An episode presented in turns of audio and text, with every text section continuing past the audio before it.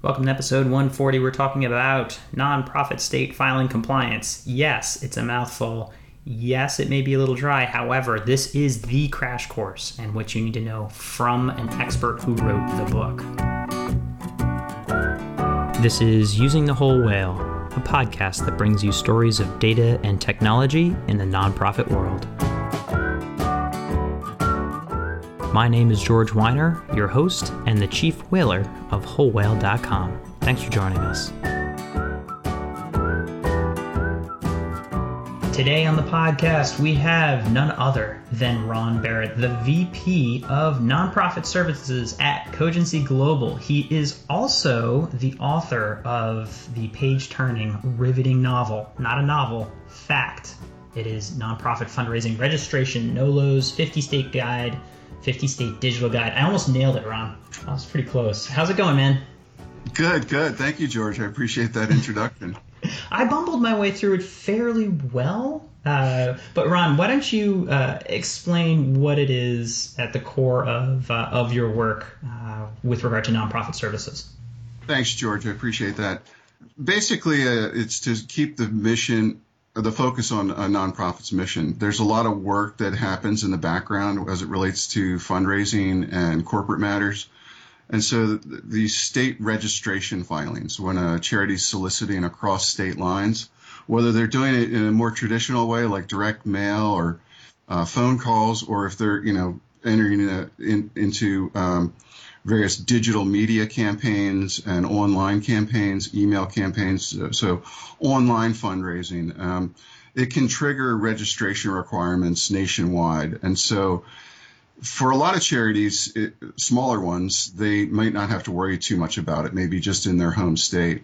But for larger ones or ones that are more concerned with compliance and complying with the state rules, uh, it can get to be quite a distraction to have to file in multiple states uh, on multiple systems, whether it be online or on paper. Uh, and it just, just like I say, it can be a distraction to a nonprofit's mission. And so we help keep the focus on their mission by taking this piece of compliance off of their plate.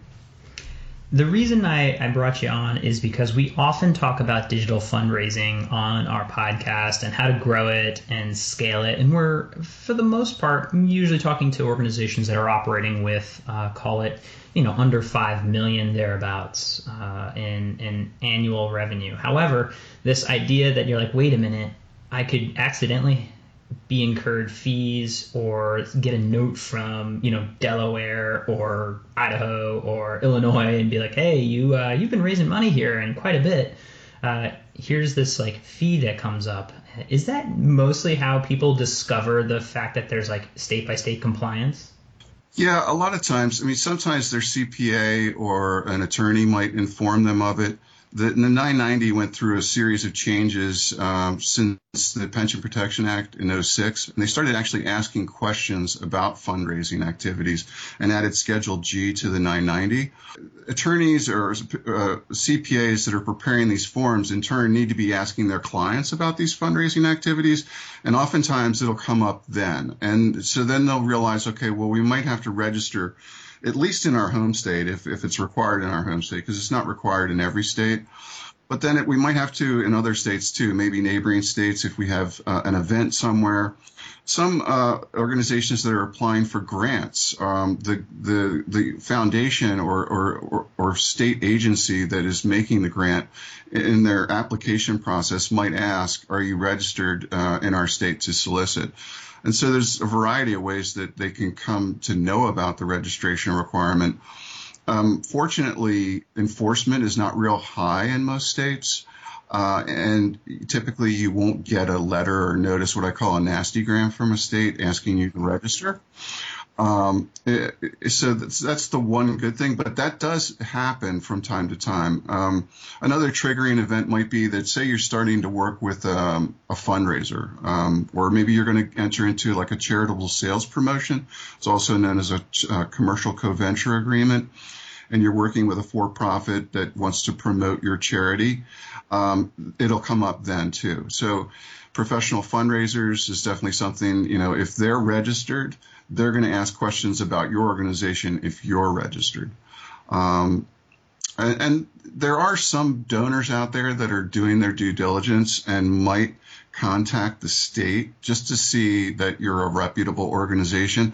We see like in Florida, for example, um, after a hurricane uh, comes through, a lot of fraudulent charities popping up. And so the state regulators down there are really sensitive to uh, protecting their constituents in terms of fraud. And so they do let people know, and, and, and I've seen it in um, articles and press releases and, uh, and uh, online like news announcements, et cetera, you know, about these fraudulent charities and that, you know, they encourage the donors to contact them when they're not sure if the organization that is, is soliciting them is a legitimate organization. And so what the state can do is check to see if they're registered. And if they're not, that in Florida will automatically generate uh, a letter to the organization. It actually generates a fine if they're not registered. And so Florida's, I mentioned Florida specifically though, because they're one of the few states that does have a high enfor- enforcement profile.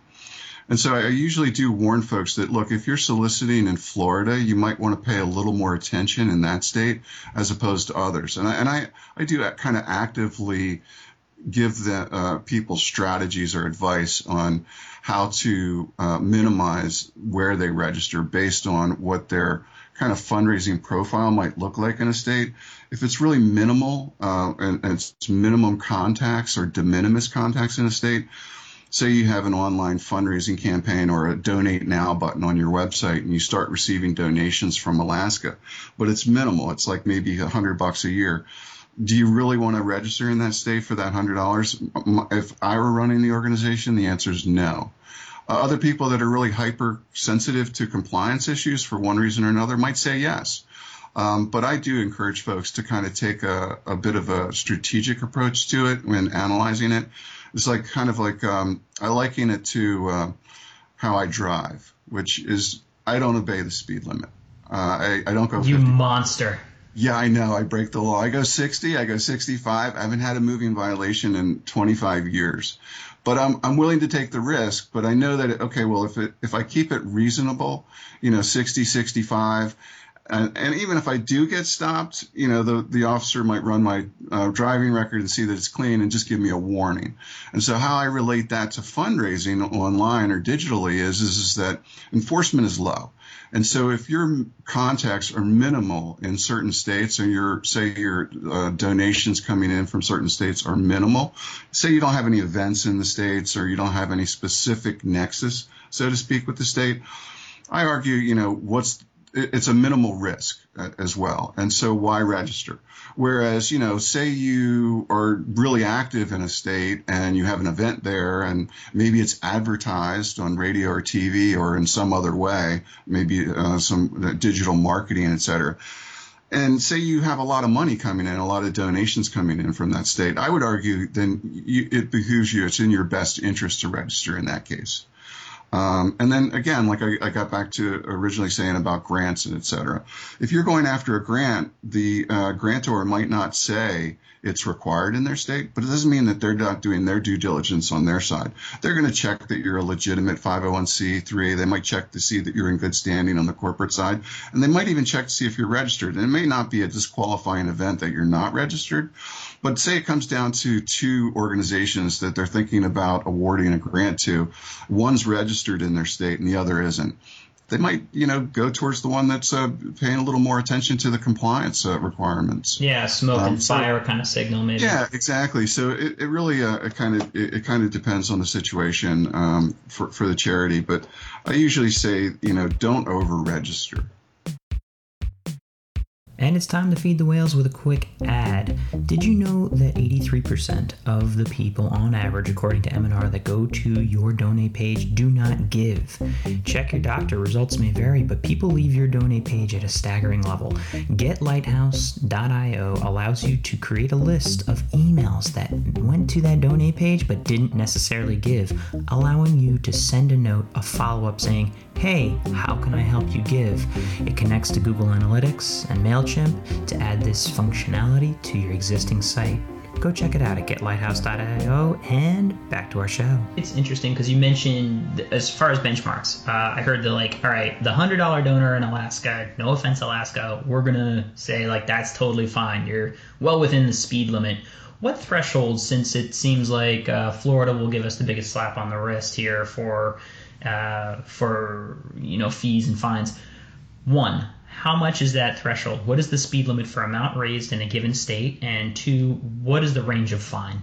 So I'll start with New York, and the reason is because New York statute is statute is unique. Um, they have a twenty-five thousand dollar threshold such that uh, until you hit that threshold, you don't need to register in New York.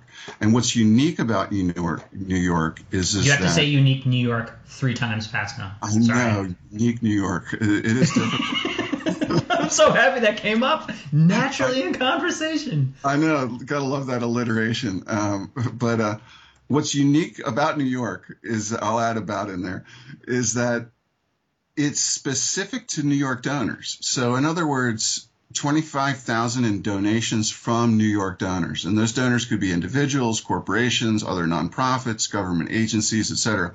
But they all have to be in New York and making those donations to your organization. Now, there are a lot of other dollar threshold limits in other states, but none of them are like New York in that the threshold is not specific to the state. It's specific to all donations from all sources from all states. Uh, and once you go over that threshold, you then are supposed to register if you're soliciting in that state. And those thresholds can be as low as 10,000, as high as 50,000. Uh, but again, it's as a whole as an organization. Now, there are a couple of exceptions to that. If, for example, you're just doing online fundraising, Mississippi and Colorado um, have higher thresholds. Um, it's, I believe, it's 25,000 uh, and 50,000. Uh, I have to double check those numbers. Um, but the point is, is, is, is, that if your only type of solicitation in Mississippi and Colorado is online, then it is specific to those state donors. And so, and it's 25,000, I, I know for sure in uh, one of them. Uh, but I'll have to double check. If anyone needs that, uh, those specific numbers, I, I, I, welcome them to reach out to me, and I'll, I'll, provide my contact info later. But so those are the state thresholds uh, to consider. Uh, the other thing is, is is that you really have to kind of determine it yourself for what's what's comfortable for you. What the law says is is that once you go over any uh, monetary threshold, if you're soliciting in our state, you need to register. That's the black and white letter of the law. But the gray world that we live in, the you know I don't drive 55 world that we live in, um, might be that you know for one charity, um, okay, you know, 2,000, you know, just throwing out a number, you know, that's a good amount of money coming in, or maybe you say um, 100 donations of $25 or more but it's really kind of subjective. It's really what you feel comfortable with in terms of taking a risk. Some organizations might set that peg that number higher. Some might peg it lower just because of their um, how, how they feel about compliance. Um, yeah. So what do the fee what do the fee numbers look like if I'm doing this cost benefit analysis? Like what am I going to be dinged with? Yeah, so like there are 38 states that require registration, generally speaking. And if you were to register in all 38 states, depending on what your revenue and uh, contribute your, your what your revenues look like or what your contributions in terms of donations look like, because the 16 of the states vary the fee based on your revenue or contributions. Typically, you'd mentioned a five million dollar type organization. Um, is looking at somewhere in the range of three to four thousand dollars in state filing fees every year. Um, if you're, you know, subbing this work out to an organization that specializes in these filings and, and filing them every year, you're looking at another five to six thousand a year, uh, depending on how many states you're in. So, all right. So now let's cross that with how much. What is the what is the damage if I get, let's say, uh, a common fine amount? Usually, it's pretty low. We're talking, uh, you know, in in Florida, it, it's a little bit higher. It's five hundred dollars. If they see that you're soliciting while unregistered, they immediately send you a, a notice, a fine of $500, and they open an administrative proceeding against your organization. And you have two options really. One is to pay the fine and register, or you appear for an administrative hearing. So most people, when they get that nasty gram, they just pay the $500 fine and then register in Florida.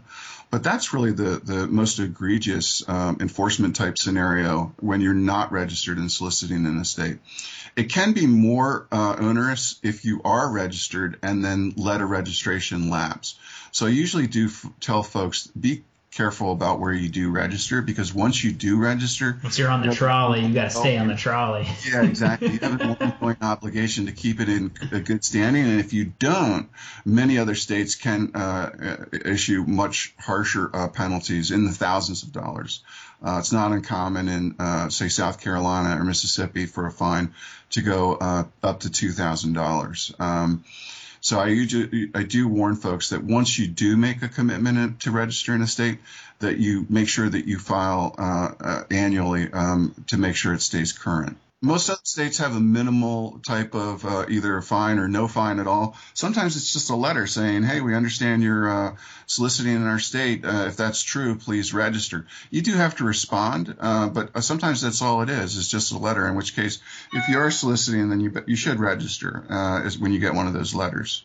If you're not, then you respond, "No, we're not soliciting in your state, so we won't be registering." So, with regard to Facebook fundraising, it seems like a wild west. You know, soliciting is just meaning that, like, look, are you getting money from the humans in that state? Uh, and people are raising tons of money in some cases, uh, and it's you know countrywide on Facebook.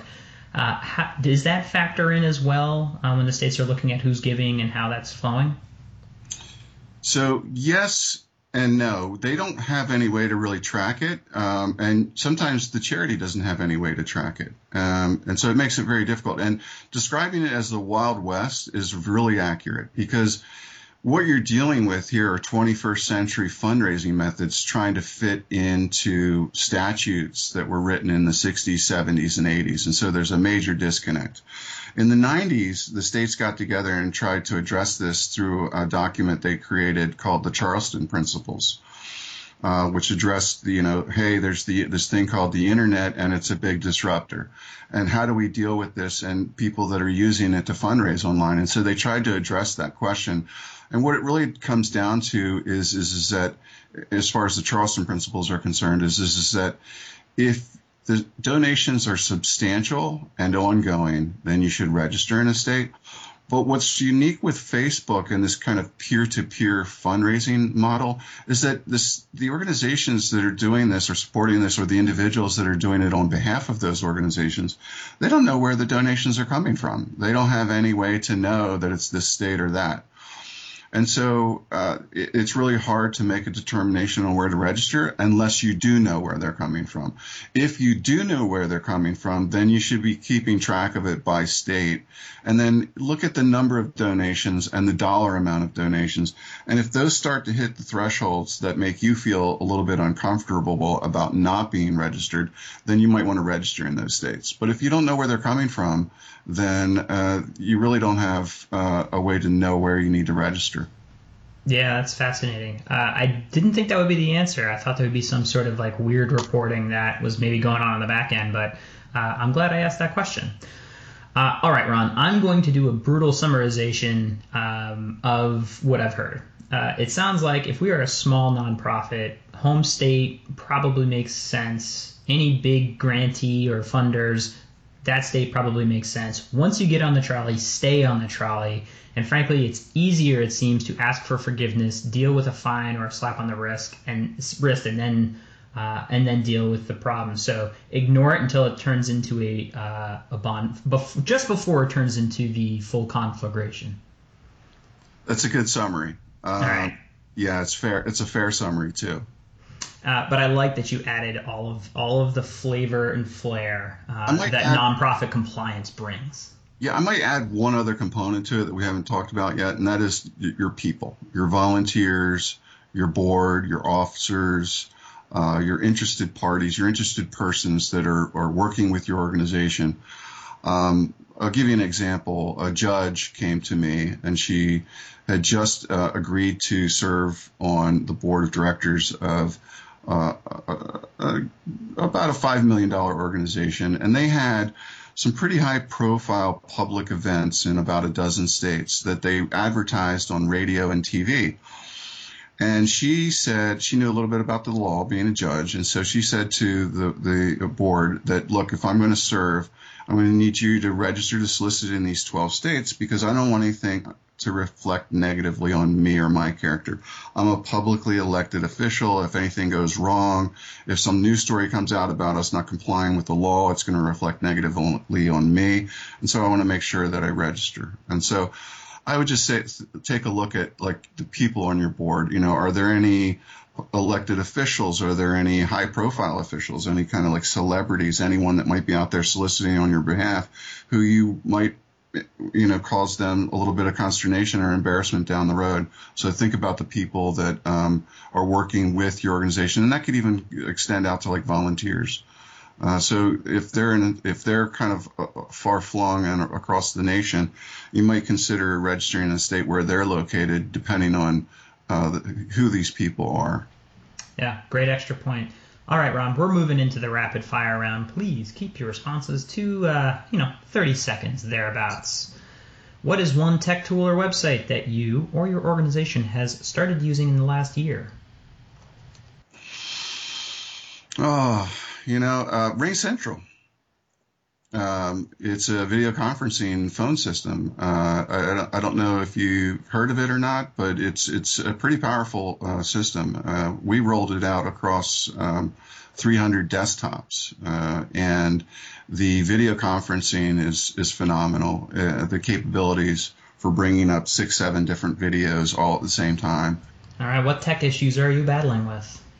Well, right now uh, I'm tr- I'm battling with trying to come up with a, a, a, new online tool that will allow certain types of nonprofits to figure out one it, whether or not they need to register or if they need to file for an exemption. One of the things that we didn't cover were was exemptions uh, from registration. So certain types of organizations like universities and colleges, educational foundations, hospitals, uh, houses of worship, so think like churches and synagogues, etc are widely exempt, but a lot of times they don't realize that they still have a registration requirement in maybe a few states, or maybe they're exempt, but they don't realize that they have a, an exemption filing requirement, which is usually a one-time thing. And so this tool that I'm trying to build uh, is a, a tool that is going to ask about four or five questions and then give you a kind of like a, a, um, a, chart of where you would, based on the answers to those questions, of where you would, whether or not you're required to register, where you would be required to register, and where you'd be required to file for an exemption. And so, something that I'm personally struggling with right now because I'm trying to create it. What is coming in the next year that has you the most excited? There's a portal being built um, that they have really high aspirations to create an online filing portal for charitable registration, such that you enter your information once and then the portal parses out where that information goes, where the documents you've uploaded goes, and where the fees you've paid go.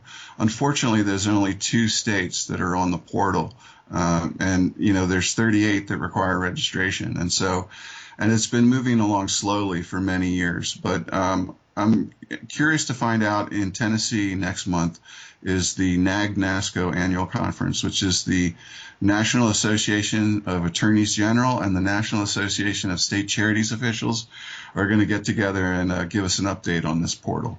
That sounds like quite the hootenanny. Oh, yeah, yeah, it is. And by the way, I'm pretty sure our audience knew that acronym, but we appreciate you spelling it out. Yeah, Alrighty. I especially like the NAAG part of it.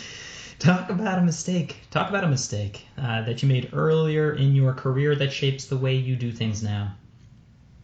I was working with a company uh, as a partner called, uh, well, I won't name the company just for uh, confidentiality reasons, but was working with a company that was building a similar portal to the one I just described.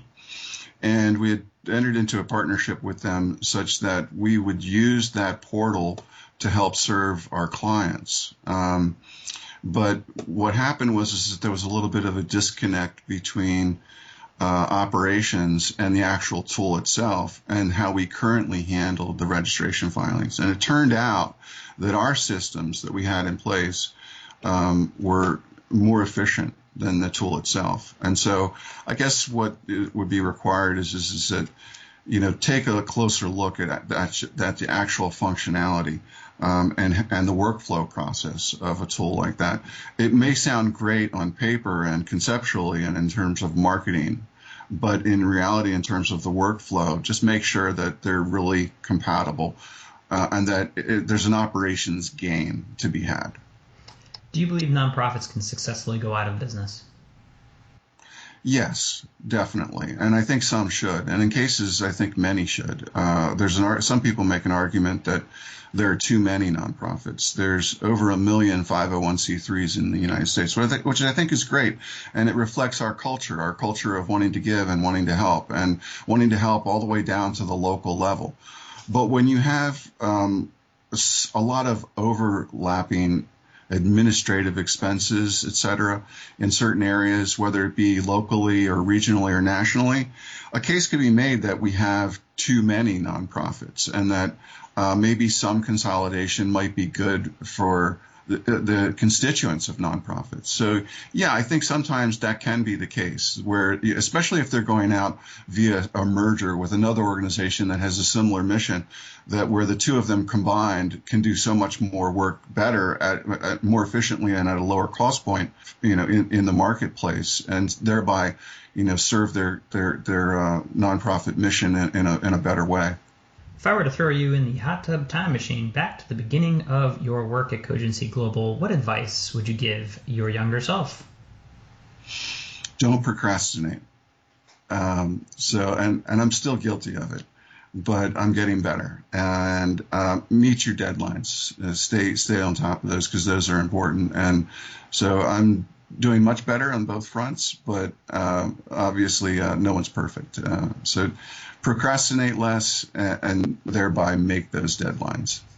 What is following up on that? What is something you think you or your organization should stop doing?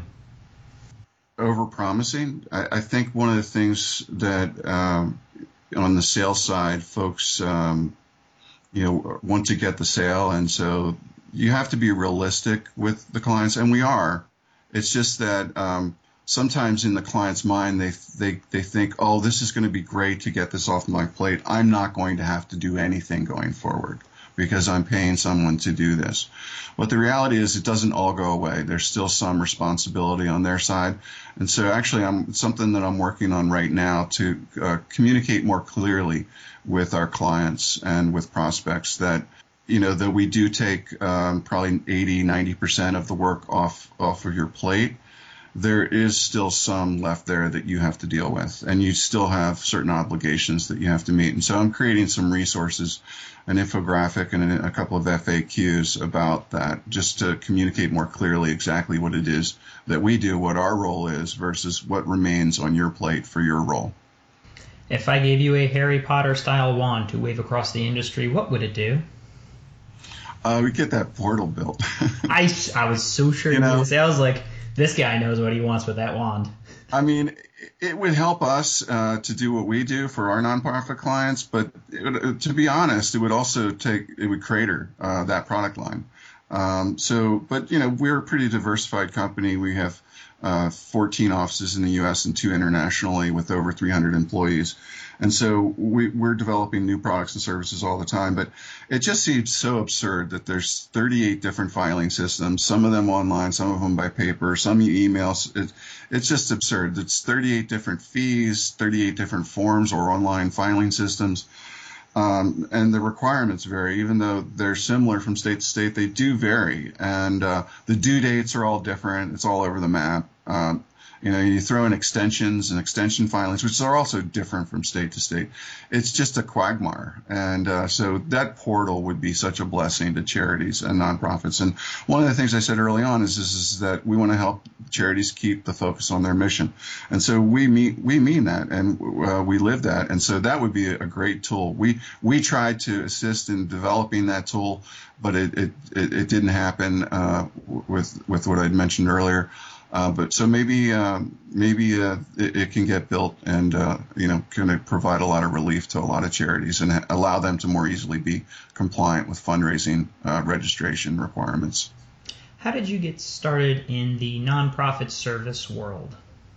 My company was acquired in 2008 by Cogency Global. Uh, I uh, had a, a, small company in Washington D.C. and it was acquired, and I was more on the operations and management side at the time. I wanted to get more into the sales, marketing, and product development side. And one of the uh, product lines uh, that was kind of up for grabs was nonprofit uh, services. And I had always had kind of had an interest in learning more about nonprofits and what they need. And so I kind of was voluntold or volunteered uh, to take that on. And so since 2010, I've been working really closely with developing services for nonprofits and working with uh, nonprofits exclusively. Uh, what advice would you give college grads currently looking to enter the, the nonprofit service world, social impact sector? Yeah, some of the younger, I'm, I'm thinking of, you know, younger folks and, you know, digitally savvy folks and people who may not connect as well on a personal level as well as they'd like to. Uh, in terms of you know just daily communication, face to face, you know, I have two teenage girls who are going to be off to college soon, and you know one of them's horrified to pick up a phone and call somebody. Uh, and so I'd say to be cognizant of those like kind of interpersonal skills with people, people skills, being able to speak and communicate. Uh, Toastmasters. At some point in their life, they're going to hear about Toastmasters. And so I think the sooner they feel comfortable p- with public speaking, the better for them because it's going to help them uh, in every aspect of their life, whether it be work or interpersonal relationships, you know, on the personal side, et cetera. So I'd say, you know, focus on those people skills. Um, learn how to be able to be conversant and comfortable uh, talking to folks. What advice did your parents give you early on in your career that you either followed or did not follow?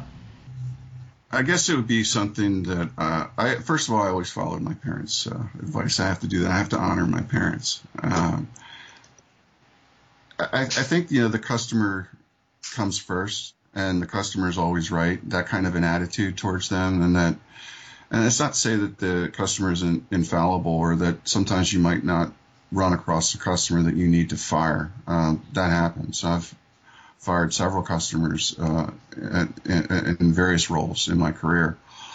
But I always take a customer first attitude and approach, and that they're that they're right, and to give them the benefit of the doubt. Um, that doesn't mean that they can walk all over you and, and be rude and uh, uh, and be punishing towards you. But if you come from that perspective and you're respectful towards them in that way, uh, I think you're going to, um, even in bad situations, come out on top and, and come out ahead. Ron, thank you so much for taking the time today. Final final hardball here. Uh, how do people find you? How do people help you?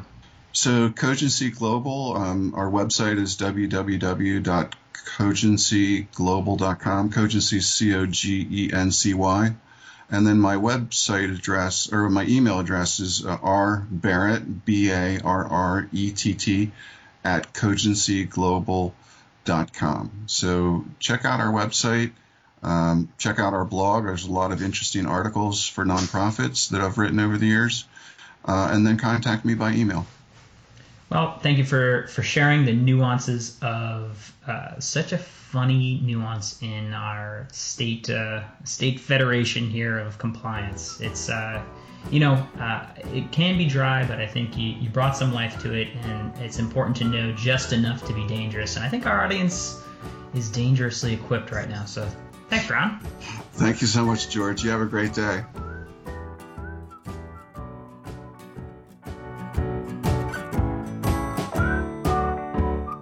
This has been Using the Whole Whale. For more resources on today's show, please visit wholewhale.com slash podcast and consider following us on Twitter at Whole Whale. And thanks for joining us.